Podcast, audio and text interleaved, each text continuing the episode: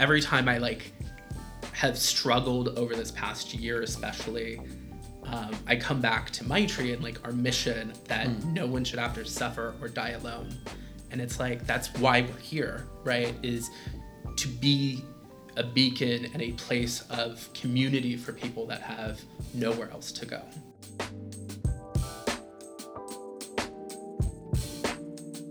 That was Maitri Compassionate Care's Development Director, Tomas Moreno. I'm Jeff, and this is Storied San Francisco.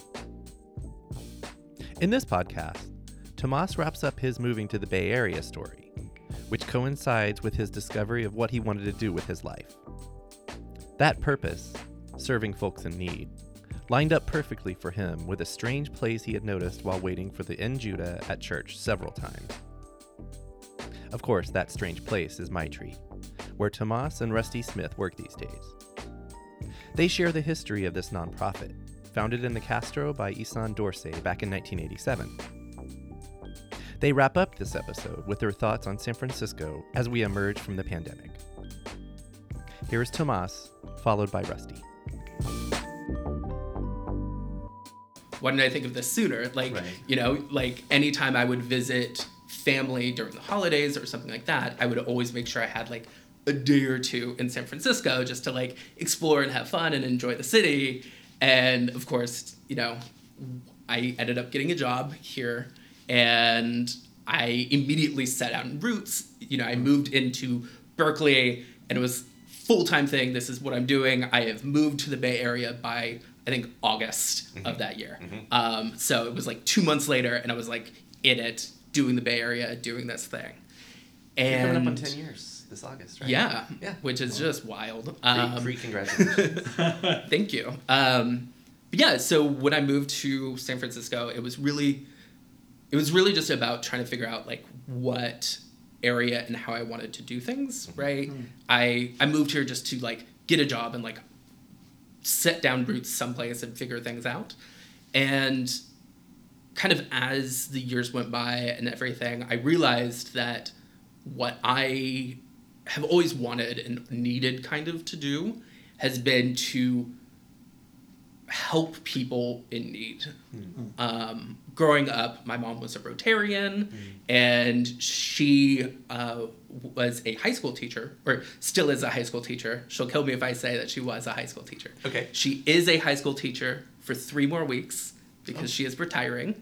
Another Um, congratulations on the family. and she's a high school teacher for special needs kids and all growing up like her thing was always just that you have it so much better than so many other people and that means that it's on you to give back and help people Right on. and it was like yeah all of that just kind of clicked after a year or, a year or so where i was like oh that's what like i need to do. Like that's my job. Like right?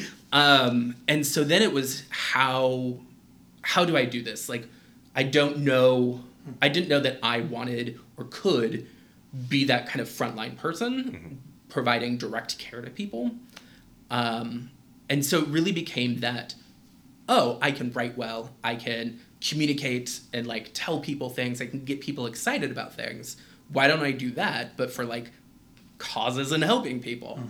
And so once all of that clicked, which, you know, I was in my 20s, and so it was like, oh, duh, like these are like realizations that like everybody gets of like figuring out what and how to like craft and figure out where you're going to be working and Where like you fit in the world. yeah, where you fit in the mm-hmm. world. Yeah. Where I was like, oh, right. Realized that development and fundraising was a perfect pathway for me, and that it was really about always making sure that I was focused in around marginalized communities and Okay. people who needed the most help. I'm going to guess that's what drew you here. Yeah. Okay. Um, so Wild guess. um, so yeah, for me, it was really again. I think that was about 2015 or so. Kind of peak. Tech buses are ruining everything. We don't have enough housing. Lots of displacement. Yeah, lots of displacement, and you were seeing people protest. Um, and actually, I remember this really distinctly. Um, people protesting Google buses at the MacArthur BART station, uh, and I was I went and was applying for a, a nonprofit that was three four blocks away uh, that served homeless seniors who were being displaced from West Oakland, um, and I was just like the two worlds that I'm seeing right here, just in this like three block area, is insanity. Like this is not how it should be. Like y'all need to be talking to each other and realizing that like if we can get even just 3% of your money we can fix kind of everything.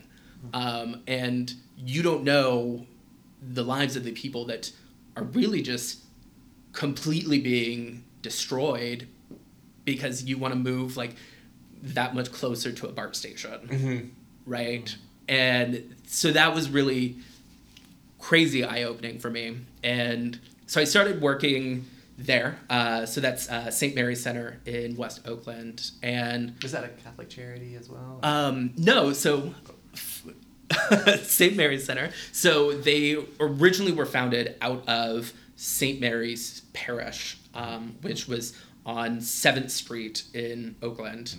And out of that became kind of an outreach effort um, after the big earthquake um, to help people in West Oakland and specifically help seniors and preschoolers. And from there, they became their own independent nonprofit, but to kind of keep a hold of their roots, uh, they still have the name St. Mary's Center. Um, but yeah, so it's a non-denominational nonprofit, and it was really it's focused around helping homeless seniors and preschoolers in West Oakland. And there, I realized that, you know, I this is what I want to do. This is what I can do to help people and just help people connect and find the really cool shit happening in their neighborhoods. And that's what I always keep coming back to of wherever I move or anything like that, I just want to know what is happening that's helping people in my neighborhood. What's the good stuff? Yeah. And and let's let everyone know about the good stuff. Exactly. And so when I found out about Maitri, I I was just like, there is no place called Maitri like hmm. you're describing. Like this is not a nonprofit in San Francisco because I would have heard about it. Right. Uh, it is on Duboce Church, and I have been there. Like I pulled up the Google Maps and everything, and it was like I've been on that train, like right there in front for Right. hours, just waiting. Like I've been on the N Judah waiting in front of where this Maitri place is supposed to be. Like there's no way. Supposed to be, right. Yeah. Supposed to be. right. yes. And it was just like, you are wrong. Like, this is a scam nonprofit, and how dare you?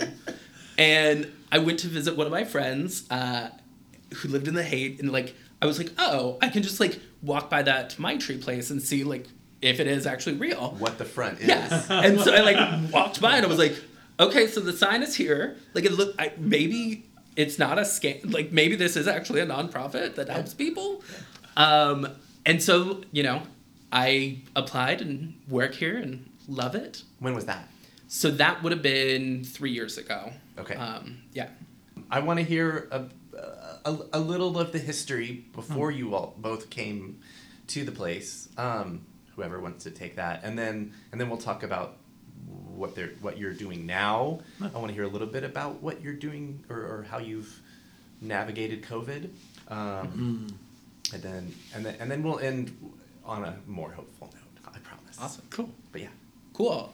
Um, so yeah, so Tree, we were founded in 1987 when Issan Dorsey, who is a drag queen slash Zen Buddhist monk, opened the doors of the Hartford Street Zen Center to a homeless student who was dying of AIDS Okay. Here in the city. here in the city.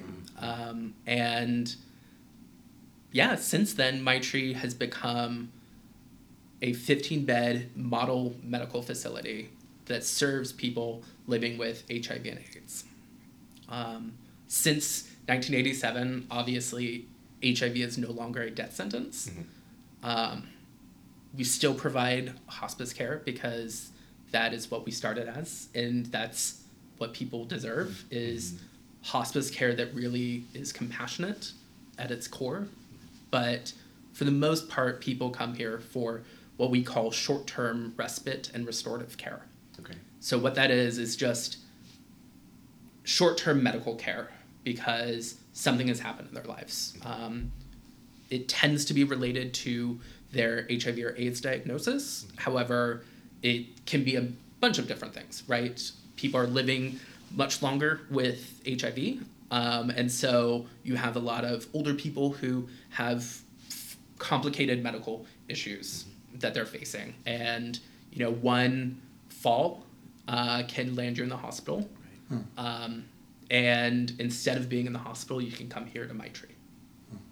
How do folks? Uh, I don't, is that apply or how do how do how do how do how do you take people in? How how do how do people actively get in here? I guess. Yeah, that's actually a great question. And I think Tomas is also talking about the other disease that haunts our community, and that's poverty. Mhm. So if you are poor and you have HIV and AIDS, you end up at our doors. And they come to us actually all different kinds of way. Uh, we get lots of people from hospitals that, where do they send you? Uh, where do you live? How do you take care of yourself? The, the other part of that that's a little bit unique is uh, we're no longer just a place for people to die, but for people who are struggling with poverty and they want to return to their community and they're poor. Mhm. Uh, so it's sort of that combination of where do they come from? They come from the hospital, they come from the streets, they come from our community. But the the biggest part is really people living with AIDS, not dying with AIDS.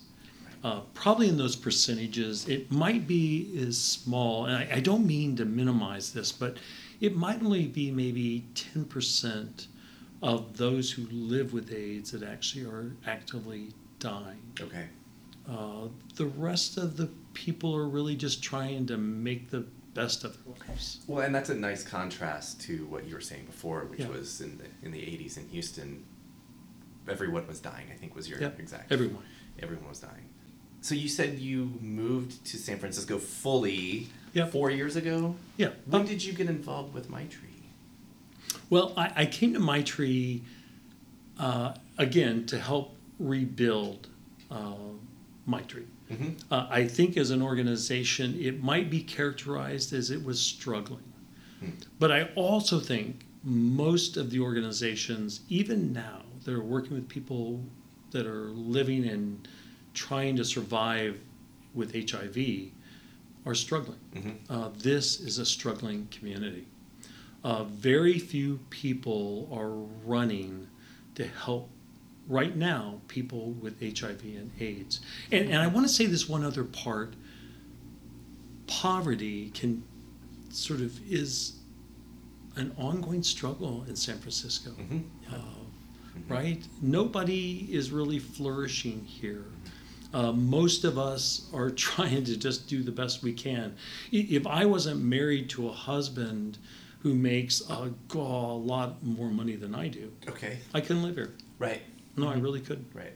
And I think if you have a chronic illness that is like robbing you of options and opportunities, how do you get by? hmm Yeah. Uh, that's just real.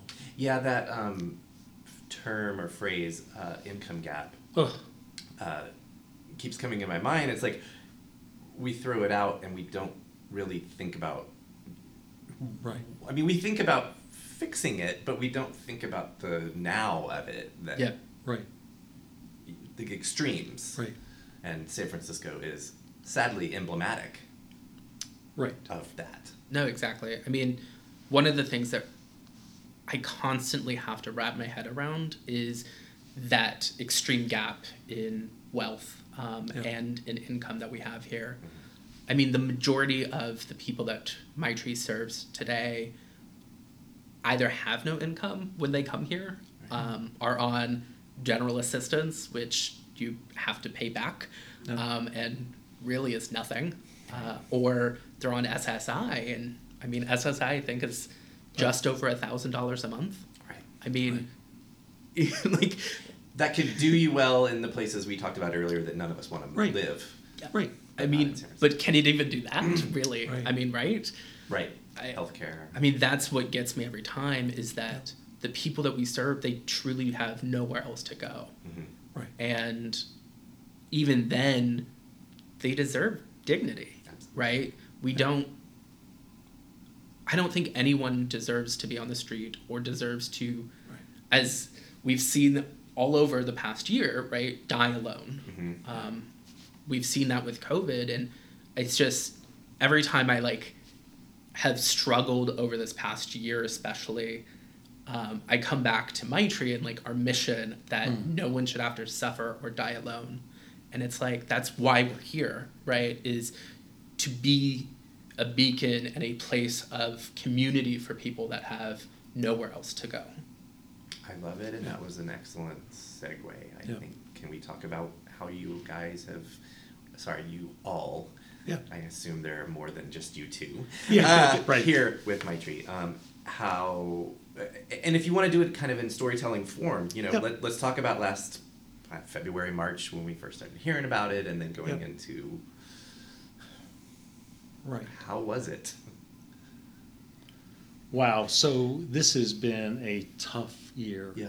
Uh, and it's interesting because how do you tell the story of people who have no place to go and a pandemic and they're trying to make sense of a life that used to be not okay and still is not okay and yet now there's even less Mhm. right it's sort of like this the perfect storm well no actually this is the perfect storm. Uh, and and I just want to share just a quick story that just happened this last two weeks ago. Uh, and someone who is living in their car and they're dealing with being transgender Mhm. and they want to have that last surgery. But I've got no money. I've got no insurance. I've got no place else. And I, I want to talk about this one person because, it, I mean, and I am so grateful that I get to work where I work and do what I do. This is a person that had done all of the hard work to be their true selves. Mm-hmm. And at the very last stage, living in their car, couldn't quite get it done because you have to be able to, to live somewhere. That perfect storm Yeah. hit this person, That's it. That's it. and a lot of it is uh, economic. It's, it's all economic. Yeah. I, I mean, in San Francisco, if everything works just perfectly, you can barely live, Right. right? And then you can't get surgery Mhm. to be fully who you are. And we got that phone call just a couple weeks ago. And, and I want to take a quick pause because that person just today had surgery, Awesome. right? And And y'all took them in, I assume. they're here. Yes. Awesome. This is it. this is their new home Yes. for a month. No cost to them. Amazing. No cost to them. More congratulations. Right? I love it. I love it. Well, and I, and I just have to say this because uh, when this person showed up at our door after sort of looking, and that's what uh, I just want a quick pause. San Francisco is one of those places where you can find people that, whoa, they're not going to let you just not make it. Mhm. Yeah. And they were working with the Office of Transgender Initiatives, and they reached out to us. And we, I mean, I just love this. We are like, no, no, we're going to make this happen. We're going to work with you. No matter what else, we're going to work with you. We're going to make sure this is going to be all right. And so today they're having their surgery, and this afternoon they're coming back to sort of make sure that they can check in with they're going to finish all probably close to seven days with UCSF, uh, and then they're going to come here for full month to get loved and cared for. But those are just miracles. They are to be able to come to this place and get this kind of care. I love it. Did you all take in any COVID patients, or did that? Is that? Well, well, can you can you talk about it or? Yeah, I mean, Yeah. so we, I don't think we had any COVID patients that we took in, uh, but we had to continue providing care Right. during this past year, right? We are serving people who have nowhere else to go. And it has been hard. Mm-hmm. yeah. Um, and I don't want to say, you know, it was just hard on staff or anything. It was hard on staff, but it was hard on the people we serve, our Patient- residents, resident right? care. Because Right. a lot of the people that we serve, they were alive, they were here during the height of the AIDS epidemic in the mm-hmm. 80s. Hmm. And there they were seeing people die on the streets. And now we come to COVID and they're see- hearing that people are dying on the streets. They're fearful that they can't go out, they can't touch anything, they can't hmm. be with anyone without getting it. And I have a compromised immune system and, and, and, and it was everything on top of Yeah. them. Triggering for I- a lot of folks. I mean, who absolutely. experience AIDS, I would think. triggering for all of us. Yeah, sure. Right? I mean, Sure. that's the. I mean, so many of my friends were complaining that they had to stay home. No, no, no. You see, here, Tomas had to be here every day. Yeah.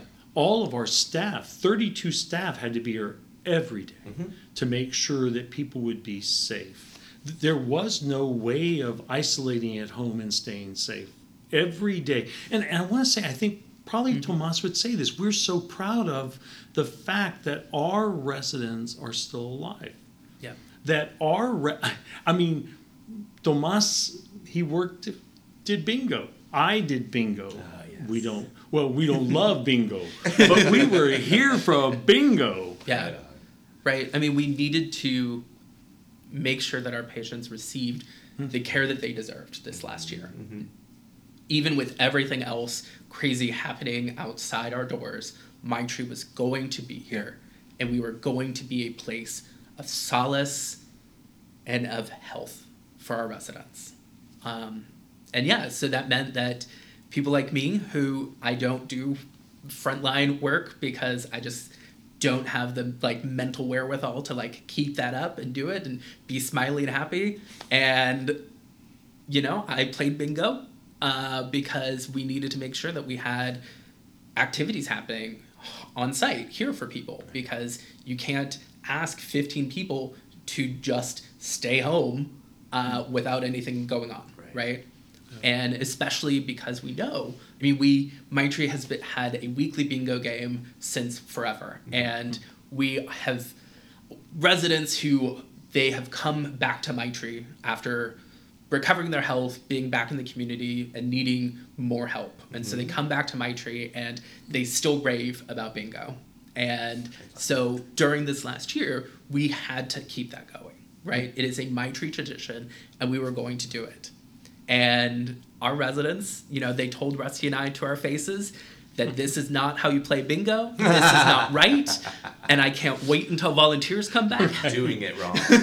And we, We were just suck. like, yeah, We suck. we would talk the next day and be like, yeah, No, we're trying. No, we're everyone's disappointment. No, we really No, it are. wasn't- you didn't even give me E for effort. oh no. But I mean, we would tell each other that, you know, I can't wait until volunteers come back either. The real. The real Yes. volunteers. But we couldn't disturb that for our Right. residents, right? They Right. needed some sense of normalcy. Everyone needed that this past year. Yeah. And if that's all we could give them, like me as a grant writer and fundraiser was Yeah. like to make sure that they had their weekly bingo games and they could yell at me under their breath, which was not really under their breath because they are hard of hearing, you know, they're going to do it and that's what you need and that's okay. Because that's what you deserve is this pillar for you. We need to be here. We need to continue the care that you deserve. Uh, I totally forgot to ask where the name comes from. Oh, Maitri. Yeah, so Maitri is the Sanskrit word for compassionate friendship. It's that simple, that straightforward. It's that simple. And Did that come from the founder? Yes. Whose name Yeah, I'm forgetting. Issan Dorsey. What are your feelings, thoughts, guesses about San Francisco as it emerges out of this strange time that we're in. Well, you know, these are kind of weird times. And I think some of what we've learned in these weird times is that there's just not enough, but uh, there's hope. And that's what I think I carry with this because uh, did this kill us? No. Uh, are people of color going to be okay? Yeah. But we're not going to be okay unless we are okay, unless someone steps up, unless the door remains open, unless we get it through our heads that we can't shoot each other, and we we just we got to do something. Mm-hmm. And I think one of the legacies of AIDS grew from places that also people that are gay and different, we will not surrender. Mm-hmm. Uh, I mean, I think that's part of what we've learned. And communities coming together. That's it, for real, for real. Um, our theme for this, for the, for our show, we work in seasons that are roughly a year, and we do a theme every season. Hmm. Our theme this year, because we just kicked off in early March, was "We're Still Here." Ah, Um, Yeah, that's that's powerful. what we settled on. Um, do you guys want to riff off of that? Yeah. That idea. Yeah, absolutely. I mean, one of the things for me that has been really telling as we get back into this reopening stage of COVID and everything was there was a Wednesday, which was our bingo day, mm-hmm. and I was leaving work just a little bit before the bingo game started, mm-hmm. and we were able to get a group of volunteers vaccinated. Um, hmm. and this was going to be the first bingo game that they were hmm. Hosting. And so that meant that I didn't have to do bingo. I was gonna say, how intentional was it that you left right before? yes. and I was walking along the Duboce bike path right behind Safeway here, and I saw two of our residents making their way down uh, to come play bingo, um, or rather, I guess, former residents come down to play bingo because they are living right now at open house down the street, and we invite all of our residents to come back to play bingo and for other games and for just community because we want to make sure that they aren't alone, that mm-hmm. they still have a space that they can come back to. And I saw them coming and I was just like, you know, it has been a very long day and I don't want to talk to anyone. I don't want to deal with this. Maybe they won't notice me. And like as soon as like I they we were close enough that they could recognize me, they like waved me down. They wanted to talk, and I was like, okay. Took out my headphones and was like, yeah, let's talk. And they were just like, we are so excited to be back for bingo. We like you're leaving Maitri. Like what? You should come play. And I was like, no, like I have to go home. But it was that moment that I was like, oh, like things are coming back together. Like hmm. and Maitri is still going to be this place where these two old gay men Yeah. can come back to. And they have a weekly bingo appointment. They have friends that they're going to see. They're going to check back in with people. They're excited because Maitri is here for them. Hmm. And it just like that completely changed my mood and like made my day. I was like, I'm so glad that I like they weighed me down and like I'm so glad that I had that moment because we need to be here. That was Tomas Moreno and Rusty Smith. On the next episode of Storied San Francisco, you'll get to know KPOO DJ and Church of Coltrane minister Wanika King Stevens. Episode 10 drops next Tuesday. Music for the podcast was produced, performed, and curated by Otis McDonald. Original photography is by Michelle Kilfeather. Aaron Lim of Bitch Talk Podcast is our contributing producer. And the show is produced and hosted by me, Jeff Hunt. Now, in our fourth season, we have more than 150 episodes available on our website, storiedsf.com, or wherever you listen to podcasts. If you can, Subscribe, rate, and review our show so we can reach even more folks. And if you'd like to drop us an old fashioned email, we'd love that. The address is storiedsf at gmail.com. Thanks for listening. Stay safe, stay strong, stay healthy, and we'll see you next time.